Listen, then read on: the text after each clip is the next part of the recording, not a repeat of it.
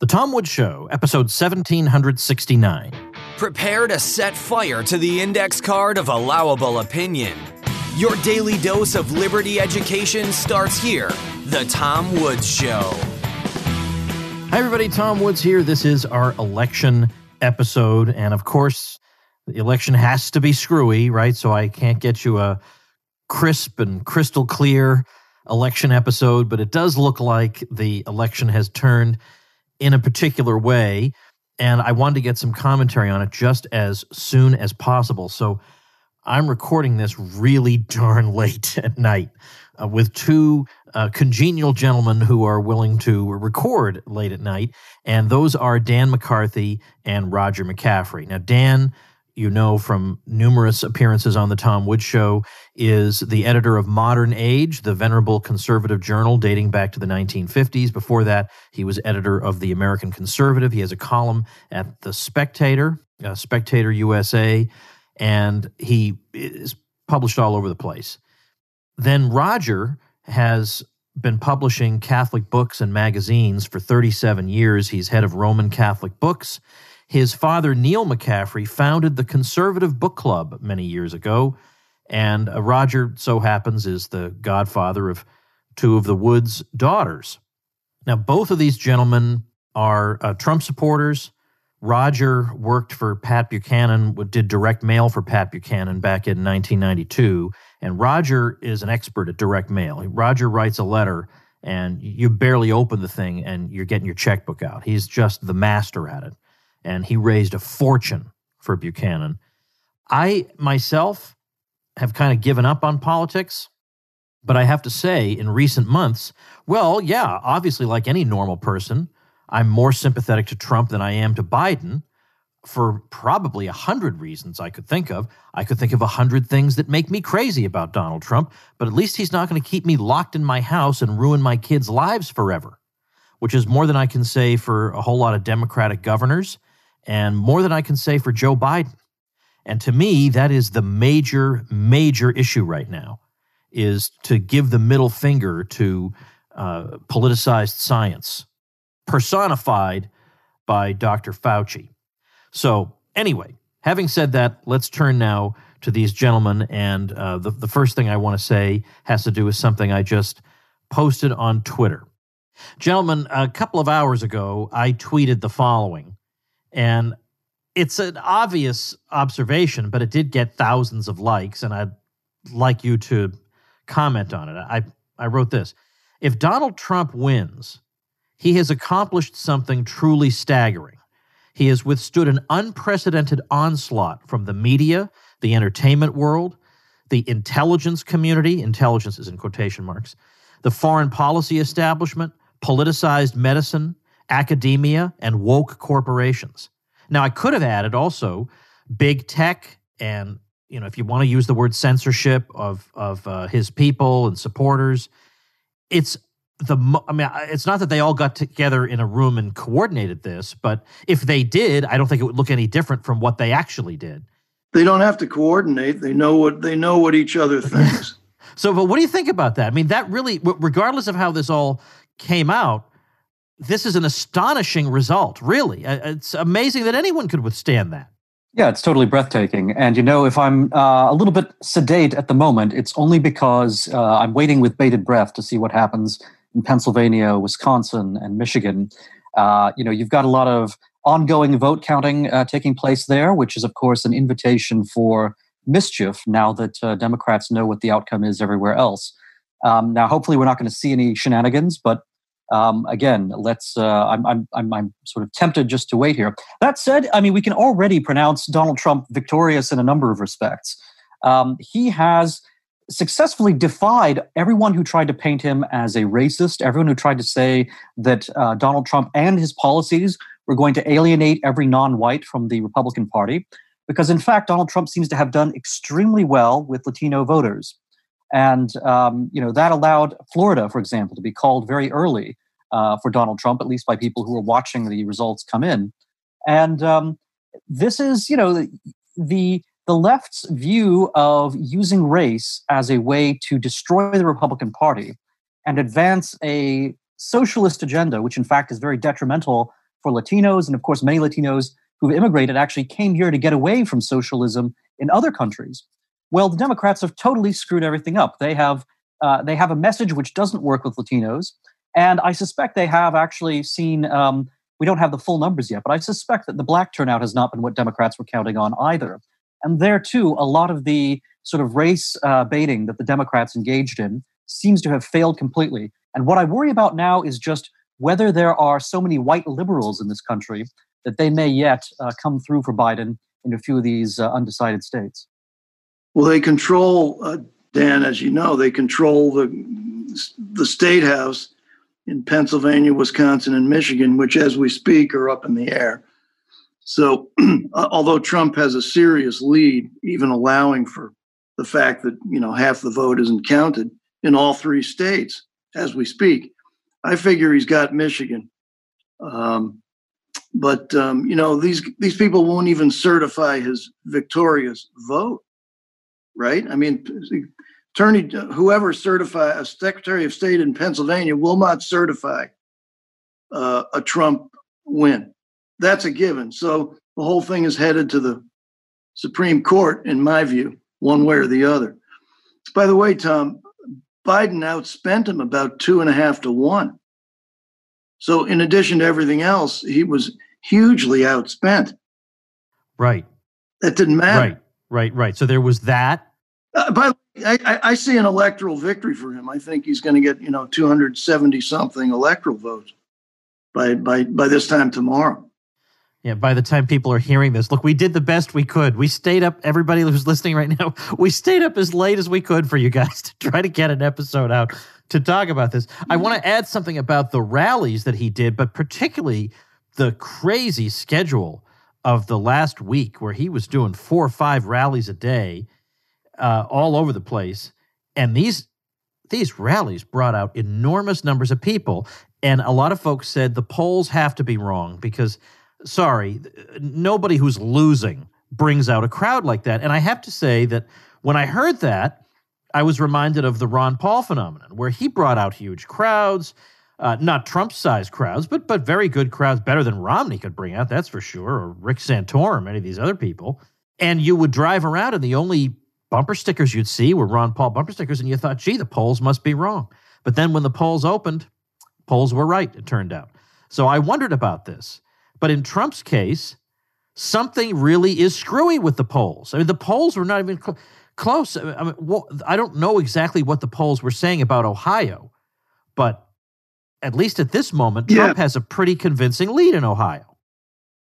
He's he's they declared Ohio for Trump. Yeah. Oh, right, um, right, right. So uh, convincingly. I mean, and that, that's yeah. Uh, but actually, if Tom, if you uh, uh, as we discussed earlier today, if you look at the, some of the poll charts, the numbers were screwy in most states. But so the pulse was wrong, but the blood pressure reading, so to speak, was right in several of these uh, real clear politics charts. In Ohio, he was going parabolic in Ohio, parabolic in Michigan. He was going parabolic in Pennsylvania. If you look at those charts, frozen uh, this morning. So um, that's why I'm confident he's going to take these states unless um, something intervenes here in the last in the next 24 hours. But the pollsters are finished, I think, anyway, because nobody's answering the phone. It's very simple. And I, and as for getting through to them on the web, as Joe Biden would say, "Come on," I mean that's just ridiculous. There's no such thing as a scientific poll um, you know, through the web. So thank God those guys are done forever. It'll be, it'll be interesting to see whether one or two of the renegade polling firms, which had numbers that were much better uh, for Donald Trump in all of the battleground states, whether they wind up vindicated by this. So uh, Trafalgar is the one pollster that um, more or less consistently found much higher ratings for Donald Trump than in other states. Um, uh, sorry, than other pollsters found in the battleground states. And, uh, you know, Trafalgar's methodology had been questioned by almost everyone. But if it turns out that they were right, um, that they really did nail it, and certainly they nailed the, you know, sort of appearance of things, we'd have to drill down to see exactly how accurate their specific claims have been. but um, they look like they've got a lot to uh, crow about. And Trafalgar is interesting because they were one of the few people that also called Brexit correctly. And the reason they keep making these correct calls, and with Brexit and then with the 2016 election and now with the 2020 battlegrounds, is that they have a different approach to their estimates as to uh, voter turnout.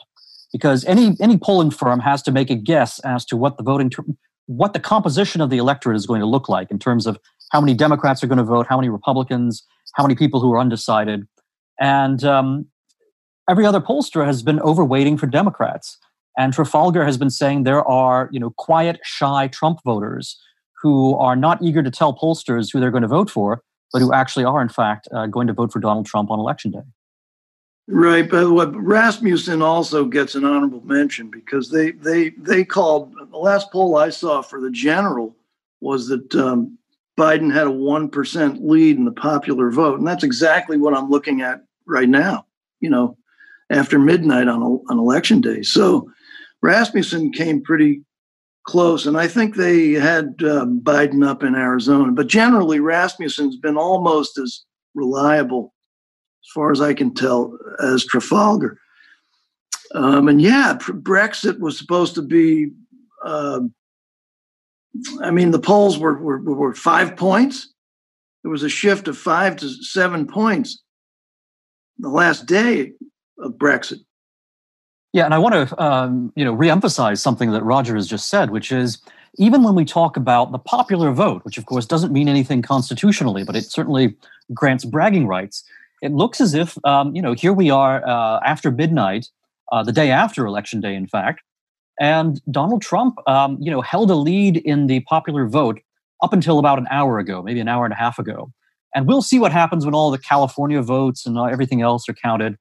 But it looks as if Donald Trump has really cut down uh, the deficit he had in the popular vote uh, in 2016 down to something that is going to be much slimmer this time in 2020. He may still, he, he's almost certainly still going to lose the popular vote, but probably not by very much. And this, again, is an indictment on the kind of campaign and the kind of overall um, agenda that the Democrats have put forward.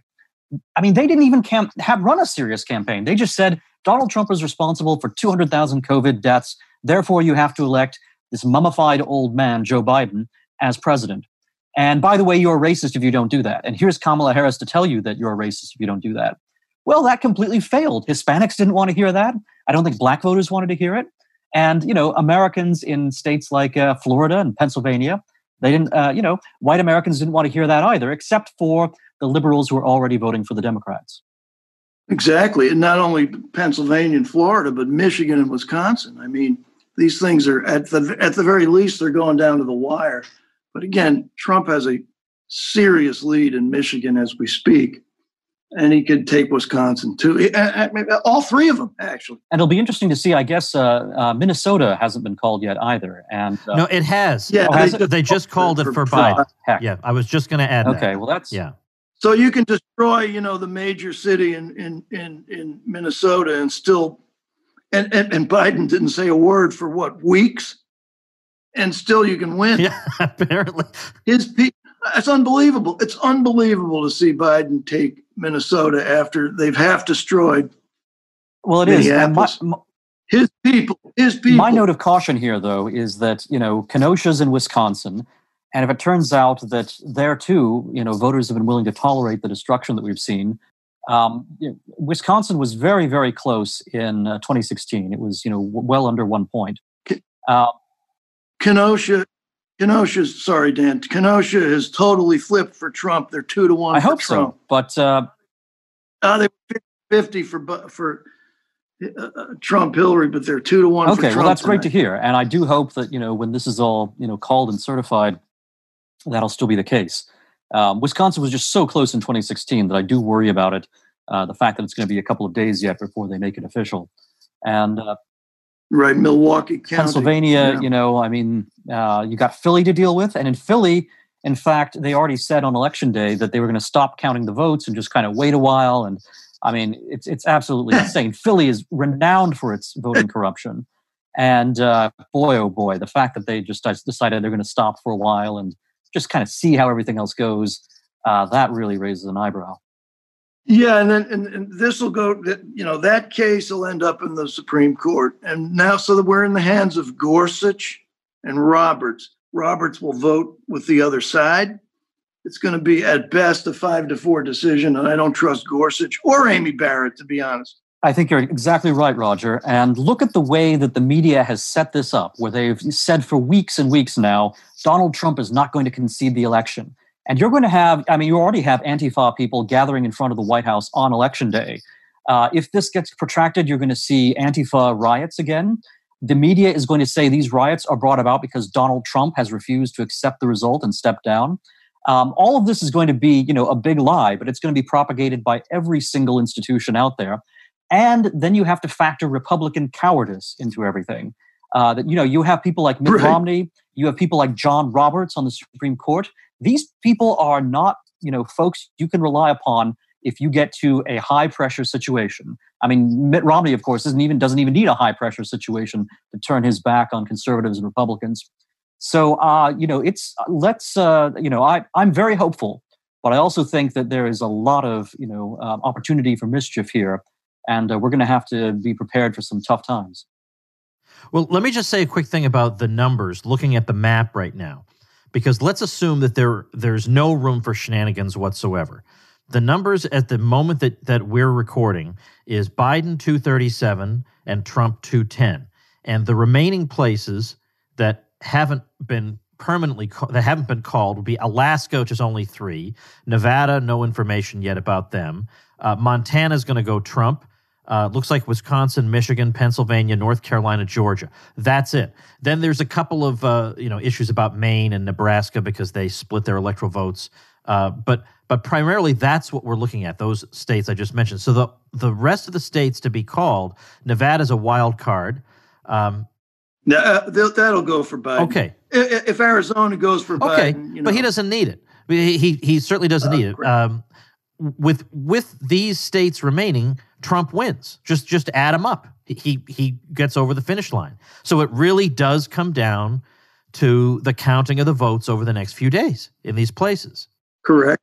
Correct. He's got Georgia and North Carolina, um, and he could he could run the table except Nevada. But you know, he just needs. He's got Georgia and North Carolina. He just needs, obviously, Michigan. He needs two of the three. Yeah, Michigan, Pennsylvania. And you know, I mean, um, uh, Fox called Arizona fairly quickly. Um, that was yeah. various people I know out in Arizona think that that was premature, and that um, you know because Arizona, that by the time Fox had called it, Arizona had not even started tabulating the day of vote, which is of course the overwhelmingly Republican vote. So uh, you know, it's very rare that you get something called and then recalled. Although we certainly recall that happening back in 2000. So even with Arizona, maybe we want to, you know, actually get the final vote tally before we concede that um, that really is in Biden's hands. But it does. Look- I, I I agree. Biden's headed over to make a statement right now as as we tape. So obviously they're nervous. Otherwise, uh, the candidate wouldn't be rushing out. Plus, he has to go to bed. It's you know twelve thirty. Yeah. Has so Trump hasn't said anything at this point? No. But the fact that Biden's rushing out to, you know, say something means they're nervous. It, it means exactly the opposite of what they're projecting here. Um, and and yeah, Arizona, obviously that shouldn't have been called. your your email to me, Roger, earlier tonight uh, about I think you sent it to both of us about Donna Brazile. Uh, I, I, guess that's her name. Right. Uh, who's with Fox News as like one of the you know non right wingers just to make the place look respectable, and and she said something like this is shortly after 8 p.m. tonight. She said, you know, I'm still cautiously optimistic or something like that about Biden's chances. Yeah. Like it's a little early to be talking like that. yeah, clearly, clearly they knew something was something was going wrong. She said, "I'm still." Uh, she said, "I'm still. I still see a clear." Yeah, there it is. there it is. Yeah. Ouch. That's not what you want to hear. Yeah, Roger is quite right there. You know, there were um, you know a few um, you know state level uh, experts, a few you know Democratic uh, turnout experts, and others who were commenting on Twitter early in the evening uh, before we started getting the results. And it was clear that they were very, very disturbed by what they saw in terms of the turnout. And you know, I live in a very Democratic part of Northern Virginia, and I actually live next door to my polling place, so I can just look out my window and see it. And there was nobody voting, you know, in person uh, where I live. And I kind of thought that's kind of interesting because, um, yeah, I'm sure most of the Democrats, you know, voted, um, uh, you know, voted early, and um, you know, they didn't, they weren't necessarily going to turn out on election day. But I, but there should have been some. There would have been some, you know, indication if there really was, uh, you know, this uh, overwhelming mass of Biden supporters that we've been hearing about in the media for weeks and weeks. And of course, it took a very long time for Virginia to be called, um, you know, this past night because Virginia, I think, wound up being a bit closer than the Democrats had expected. They really, you know, failed to get people enthusiastic and turning out uh, for the Trump Harris ticket, and you can see why. Yeah. Yeah. Well, well, that's why. That's why I think Trump is still going to emerge, you know, the winner, and uh, he because in Wisconsin, Pennsylvania, and Michigan, their turnout's not good either. Yeah, it's hard to imagine that you know Republicans could make a place like Virginia competitive, considering how blue it's gone, and uh, and then they would get blown out in a place like you know Wisconsin or Michigan. So if, if Virginia was competitive as long as it was, uh, you know, on election day, then I would think that bodes pretty well for Wisconsin and Michigan. Yeah. Well, I hesitate to speculate, given that there is still some uncertainty, but I would say clearly uh, it's swinging toward Trump to the point where I haven't actually looked at the betting sites have has either of you looked at any of these betting sites that tend to be pretty good because people are putting their money where their mouths are about this? Well, I heard they that fluctuated. Okay. Yeah, they were, you know, very bullish on Biden at the beginning of the day. Then, of course, as results started coming in, they very swiftly became very bullish on Donald Trump. And then when Arizona was called, uh, they started, you know, sort of scaling back. And I don't know what the final or the most recent numbers have been on the betting sites. But I do know that the Arizona you know results came as a you know uh, a bit of a sobering note to the uh, betting markets.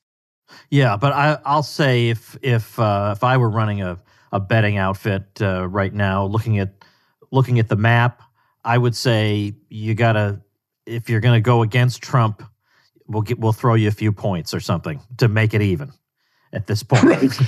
Right. But I, I mean, if I had to predict, I'd say, again, this is the whole thing is going to be at least portrayed as, as needing the, the, the Supreme Court.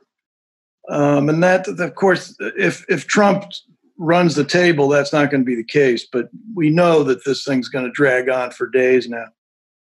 And that's this is the importance of not having, let me put it this way, Tom, not having a Democrat in the state house you know uh, that is that is governors matter governors matter secretaries of state matter they control a lot a lot more than you realize and state judi- state judicial uh, elections matter a lot as well so a friend of mine uh, from pennsylvania who knows the state very very well tells me that uh, when republicans lost a number of the elected judgeships in uh, 2018 that was a really bad sign not because it meant that democrats were going to have a strong you know human turnout in, in 2020 but what it meant is that you know when when shenanigans happen or when there's confusion, uh, these Democratic judges are going to be in a position to uh, make decisions that are you know politically biased.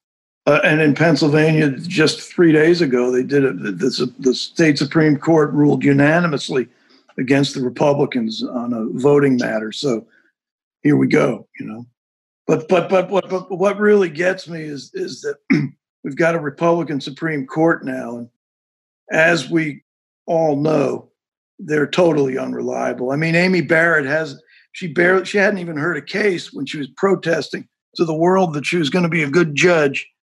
She might as well have just written a private note to the editors of the New York Times. You know, that was her audience after all. I, I, so I, you can't really trust these people.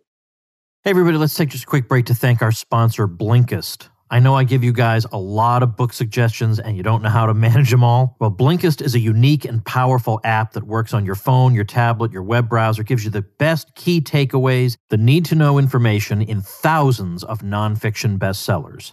It condenses them into blinks that you can read or listen to in just 15 minutes. Well, as people at my house event discovered, I live kind of far from things, so I drive a lot, and that's when I get to use Blinkist. I can absorb the basic ideas of a book and also decide if it's really worth my time to read the whole thing. I've recently listened to several blinks that I recommend. One of them is Why We Sleep by Matthew Walker. And then also, I recommend a book I discussed not too long ago with the author on The Tom Woods Show How Innovation Works by the brilliant and fascinating Matt Ridley. Right now, Blinkist has a special offer just for our audience. Go to Blinkist.com slash woods to start your free seven-day trial and get 25% off a Blinkist premium membership and up to 65% off audiobooks, yours to keep forever. That's Blinkist, spelled B-L-I-N-K-I-S-T, Blinkist.com slash woods to get 25% off a premium membership and a seven-day free trial. Blinkist.com slash woods. Well, let's uh, let's say a little something um, I don't want to keep you guys up all night, even though we're probably going to stay up because that's just the way we are. But given that there is still a little uncertainty over this, I want to hedge our bets a little bit with this type of question. Let's start with the presumption that Trump emerges, emerges as the winner. What do you think the second Trump term looks like, and does it differ from the first one? So either one of you can take that or both. Well, he'll immediately, I, he'll immediately, I hope, fire some people and and the first guy who has to go is the FBI director, recommended to him by Jeff Sessions, I might add. And that creep, uh, the other day, obviously he made the decision, sent the FBI out to investigate a bunch of Trump supporters who followed the Biden campaign bus.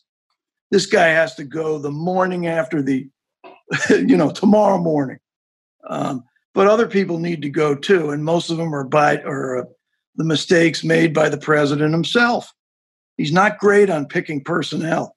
He fires chiefs of staff every 12 to 18 months. So, you know, that's first thing he's got to do is fire some people, and I think he will. Um, but um, he's also, I hope, going to ask for some new leadership, or if you want to call it that, in the House. Republicans are going to lose some House seats. Um, and as for policies, we're going to see a ton more spending. In other words, more of the same. Uh, but uh, I don't think he's going to be dropping bombs in the Middle East.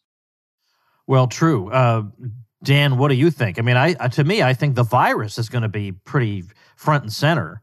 Oh yeah. So I mean, you know, we've all been expecting that uh, you know Biden wins the election, and then you know not on November third, but basically come uh, January, after Biden has been sworn in, the media suddenly finds that COVID is not nearly as bad as we've all thought it was. And in fact, America is already on the road to recovery and we can all breathe easy again. Well, now, of course, uh, you know, presuming that uh, Donald Trump does indeed, uh, you know, wind up uh, as uh, reelected, the media is going to say, "Oh no, you know, we're all going to die." I mean, that's you know, it's going to be three hundred thousand or three million Americans dying of COVID.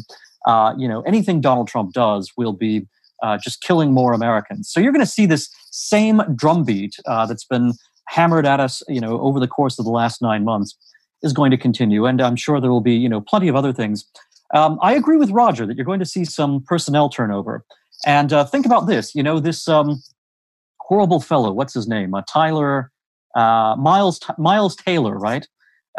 This um, deputy chief of staff from the Department of Homeland Security who wrote an op-ed for the New York Times uh, under the anonymous uh, pseudonym. Um, basically, you know, he was working in the administra- administration, but he denounced the administration. He said, "Hey, you know, uh, New York Times readers, guess what? There are, you know, some Republicans like me hiding in the administration, sabotaging the president's initiatives." Um, well, now that Miles Taylor has been identified, he's identified himself. He wanted the publicity. Um, now that Donald Trump knows there are people like this, you know, like worms eating through the woodwork of his administration. Uh, I think there's going to be some real, you know, serious efforts to identify these people and get them the hell out of the administration. Uh, already, we've oh, yeah. seen some very good uh, appointments with respect to where Donald Trump's foreign policy is going to go in the second term. Uh, Douglas Macgregor, who I think has been appointed as uh, ambassador to Germany, he's awaiting confirmation. So is William Ruger, who's been appointed as ambassador to Afghanistan. He too is awaiting confirmation. But these are guys who um, are very serious about reforming America's approach to the world and practicing realism and restraint and something pretty darn close to non interventionism, even though it's not going to be obviously a pure non interventionism. But these are the right kinds of guys you need in order to move our policy in that direction. And so I think getting out of Afghanistan is going to be probably fast tracked, um, probably ahead of the 2022 uh, midterms. I think that um, you're going to continue to see pressure put on our NATO allies to pony up, pay what they owe, and I think you may also see, you know, some rethinking about NATO expansion, perhaps. And uh, I think that the um, you're going to see a lot of good things here, but you will continue to have the media relentlessly attacking the administration on the most spurious of, of pretexts. And um, you know, a lot of second-term administrations are just not very happy. Um, you know, oftentimes, you know, that's when you get a, a, scandal or something. This time, you know, the Democrats, you know, they might try another impeachment at some point if they, especially if they get control of the Senate, uh, you know, maybe in 2022 or thereafter. Uh, well, 2022 would be the, the time. Um, so there's there's going to be a lot of stress, a lot of you know continual pressure against the administration, and um, you know it won't necessarily be easy just because you've had uh, a victory that's entirely unexpected and really historic in terms of uh, you know what the president and his team achieved um, you know in winning this race that everyone said was unwinnable. At the same time, though, if the president can pull off a miracle on election day, I think his administration can also pull off some miracles uh, in office. Well, on the COVID front, Dan, well, first of all, foreign policy, I think Pompeo will resign um, and be replaced by somebody like Terry Branstad, who delivered Iowa to Trump. I mean, he resigned his ambassadorship, you know, roughly October 1st, comes home and campaigns for 30 days in Iowa. He's a total master of Iowa. He delivered Iowa to Trump, period and he's going to be repaid. Pompeo's going to go out and make his, you know, ten zillion dollars. That's obvious. Um, and uh, you know, Bill Barr will probably resign, and someone like Pam Bondi will be the new Attorney General. There's going to be a lot of changes, and as for the pressure, that brings out the best in Trump. So uh, I think he thrives on on uh, what we all would hate, which is all the lies and and and the attacks. Well, yes and no. I mean, I think it really did bother the president a lot that you had this Russia hoax go on for years and years. It's clear that he was completely unprepared, sort of psychologically, for the utter lies that were going to be promulgated against him and then turned into a series of investigations, including by departments that he is nominally meant to be in charge of as president. Um, the president's a very tough guy, and you're right. He thrives on adversity, and he's always a very good counterpuncher but he's still human. And I think that really we, um, you know, a lot of people out there, um, and and not you know people like us, but a lot of ordinary Republicans and others um, didn't give the president enough credit for withstanding the kind of uh, pressure that the media put on him. I mean, they wanted him to resign like Nixon. They wanted to take him down. And it took incredible guts oh, for yeah. him to, you know, stand in there and fight for himself and to point out that, in fact, many of the accusations leveled against him were things that people like Joe Biden and his son were actually guilty of. But to leverage all this and turn it into a victory is astonishing, and I think that'll that'll uh, uh, reinvigorate Trump if you if that be possible.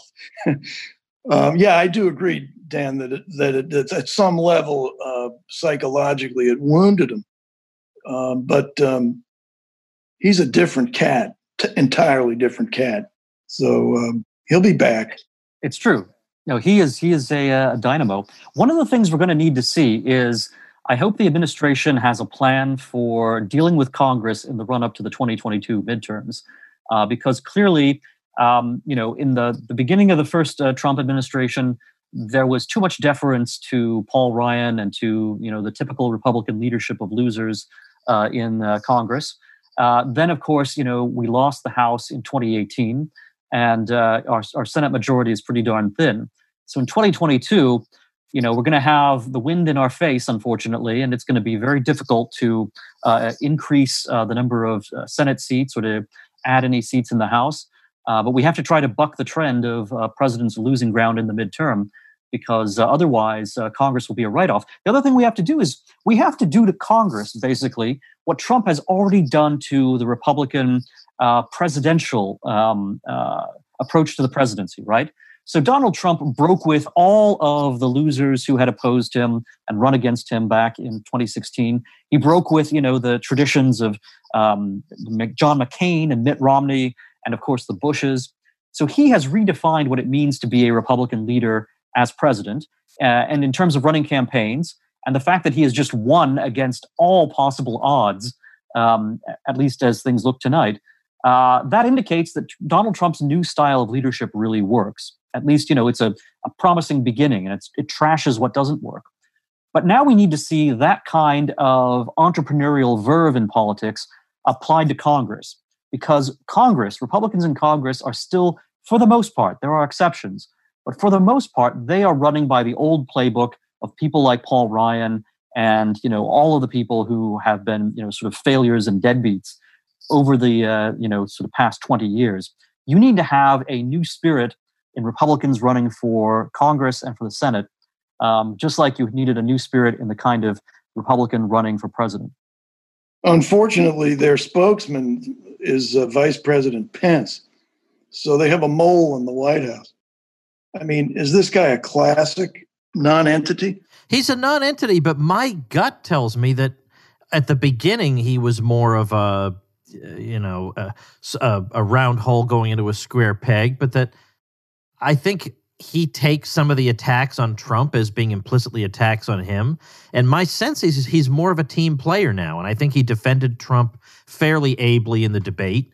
I mean, what, what do you think about that, Dan? Well, there's also the tremendous, you know, sort of um, influence of example that Donald Trump has set by winning an impossible victory. Um, you know, Republicans in Congress, um, you know, Republican apparatchiks throughout the country, conservative movement apparatchiks, these people have very weak, you know, principles. And a lot of them are just attracted to power and they're attracted to success.